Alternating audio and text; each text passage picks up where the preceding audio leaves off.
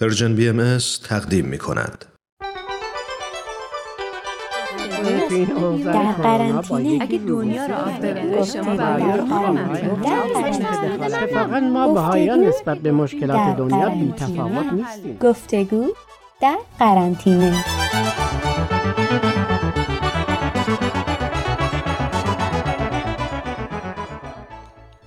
بابا بزرگ مثل اینکه می‌خواین جایی برین. قرار نیست جایی برم. لباس رسمی پوشیدم تا با نوه گلم درباره مسائل مهم صحبت کنم. اوه چه با کلاس؟ اسم کلاس رو نبر. به خاطر قدم همیشه ته کلاس می نشستم اوه پس خوش به حالتون. هر کاری دلتون می‌خواست بکنین می‌کردین. اتفاقا اینطور نبود. دو طرفم دو تا بچه آتیشباره نشسته بودن و هر کاری می‌کردن که کلاس رو به هم بزنن. بعدم معلم منو هم شریکشون می‌دونستم وای تفلکی بابا بزرگ. خب تا دیر نشده بریم صحبتمون رو شروع کنیم. بله. چرا اونقدر عقب نشستی؟ دارم پروتکل بهداشتی رو رعایت می‌کنم. ما که بدون ماسک کنار هم نشستیم باید فاصلمون کمتر از سه متر نباشه. درست. خب بریم سر اصل مطلب. دیروز صحبت از این بود که ما بهایی طالب قدرت نیستیم و نمی‌خوایم تعالیم حضرت بهاءالله رو از طریق قدرت و زور در دنیا پیاده کنیم. آفرین خوب یادت مونده. حضرت بهاءالله حکومت روی زمین رو به پادشاهان و سلاطین و حکام واگذار کردن و فرمودن می‌خوان بر قلوب سلطنت کنن. میشه بیشتر راجع به این موضوع بگین؟ خوب توجه کن. یه مثال می‌زنم. حضرت مسیح خبری از سلطنتشون نبود. وقتی ایشون رو به صلیب کشیدن رو سرشون یه تاجی که از خار درست شده بود گذاشتن. ولی در طول تاریخ می‌بینیم که میلیاردها انسان که به ایشون معتقد بودن به نامشون چه کارهای خیری که نکردن. خوشبختانه الان اینترنت هست و می‌تونی همه جای دنیا رو از تو خونه ببینی. برو به کلیساهای مختلف سر بزن. ببین با چه عشق این هنرمندا و معمارا و کارگرا این بناهای بزرگ و اعجاب انگیز رو ساختن. حضرت مسیح دنبال نام و نشان واسه خودشون نبودن. وقتی ایشون به شهادت میرسوندن مورخین رومی حتی اشاره به این واقعه مهم نکردن و در حد یک اعدام معمولی براشون بود. ولی امروزه صلیب زینت بخش سینه مسیحیان عالمه. هر مسیحی خواسته ای به درگاه الهی داره رو به صلیب میاره. این سلطنت بر قلوب. درست. تو همین ایران خودمون چقدر آبنبار ساخته شده به نام امام حسین؟ چقدر مدرسه و دار و شفا به نام حضرت محمد و ائمه بنا شده؟ خلاصه کلام اینه که حضرت بهاءالله و پیروانشون فکر قدرت تو کلشون نیست. آفرین قدرت ظاهری یه موقع با یه قدرت قویتر از بین میره. فراموش میشه.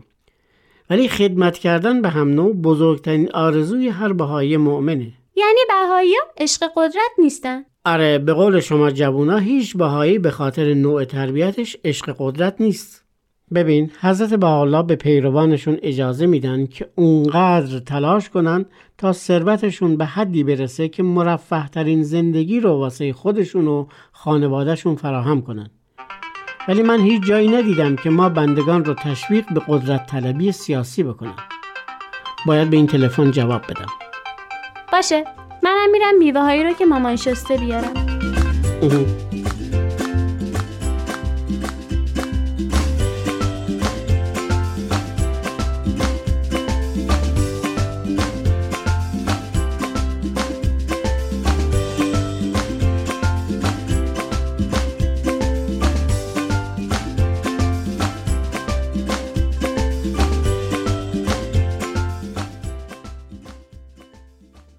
چرا اصرار داری راجع به این موضوع بیشتر صحبت کنیم؟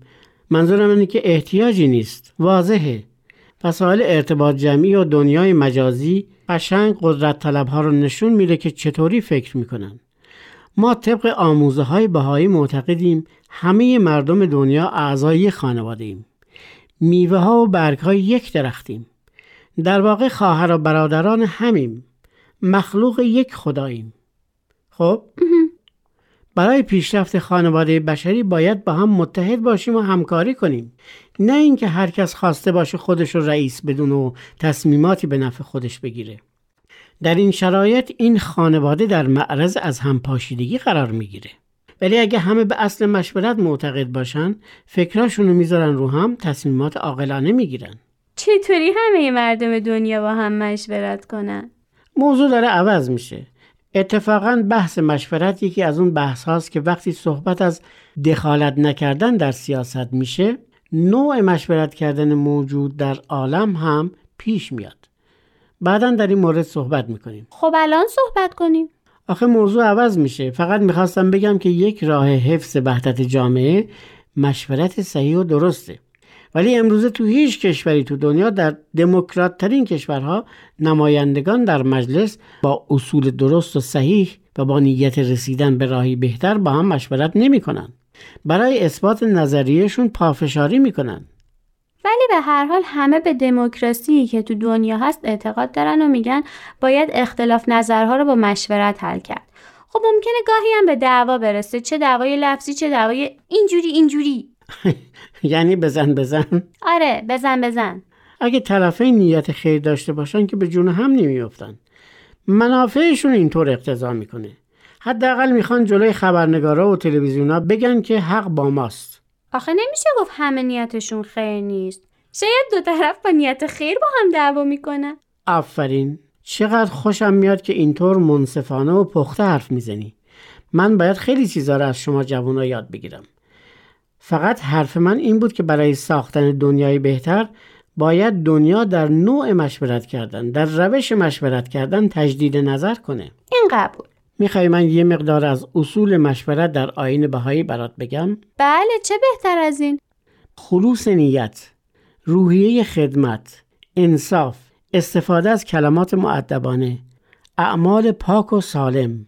یعنی خیلی وقتا تو اخبارا میشنویم تو فلان کشور فلان فرد قدرتمند سیاسی به خاطر رشوه دادن یا رشوه گرفتن محاکمه شده یا سوء استفاده کرده از مقامش. چنین فردی اعمالش پاک نیست. بذار یه بیان از حضرت بحالا برات بگم که الان به ذهنم آمد. به ما بهایی میفرمند به خود مشغول نباشید. در فکر اصلاح عالم و تهذیب امم باشید. اصلاح عالم از اعمال طیبه طاهره و اخلاق راضی مرزیه بوده حضرت با به اعمال پاک قناعت نمی کنن و در یک بیان میفرمایند باید جمیع افعال قدسی از هیکل انسان ظاهر شود قدسی؟ بله قدسی انتظار دارن ما مقدس باشیم؟ خیلی سخته چطوری؟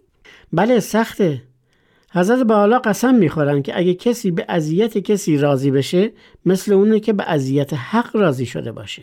آو. پس دیگه نمیشه تو مجلس حتی کلمه ای که موجب رنجش و اذیت میشه رو به کار برد. فعلا میوهتون رو بخورین. بعد ادامه میدیم. چشم.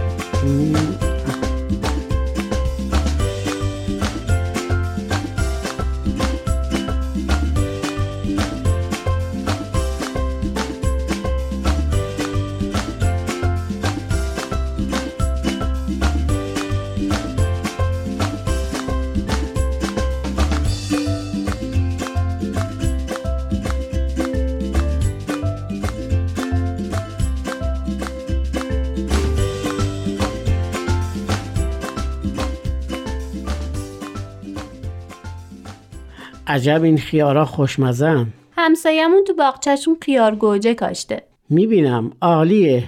مزش منو یاد بچگیام انداخت که خیار میخوردیم. داشتین از خصوصیت اخلاقی لازم در مشورت می‌گفتین. یکی دیگه از این خصلت ها خضوع و خشوعه یعنی تواضع داشتن. یکی دیگهش امانت. امانت؟ تعجب کردی؟ امانت یک کلمه عربیه. ریشش امنه. الف میم نون. کسی که امینه فقط اون نیست که وقتی چیزی بهش بدی بهت پس بده. در کنار آدم امین احساس امنیت می‌کنی. آدم امین پاک دامنه عفیفه. نیتی نداره که با حرفش یا عملش امنیت دیگران رو به هم بزنه. آدم امین به دیگران همونقدر اهمیت میده که به خودش میده. چطوری یه بچه تو بغل مادرش احساس امنیت می‌کنه؟ دیگران هم در کنار این آدم امین احساس امنیت می‌کنن. آیا امروزه در کشورهای مختلف نمایندگان مجلس ها به اهل عالم اونقدر اهمیت میدن که به خودشون و هم اهمیت میدن؟ اگه یک نفر با این روحیه به مجلس راه پیدا کنه متهم به خیانت جاسوسی میشه. دیگه جاش اونجا نیست. بهش میگن که چرا تو منافع کشور دیگر رو در نظر می‌گیری؟ فقط منافع خودمون. تو حتما یک وابستگی به اون کشور داری. چه دنیای وحشتناکی. آدم نمی‌تونه با نیت خیر وارد سیاست بشه. بله وحشتناک. ولی نباید معیوس شد.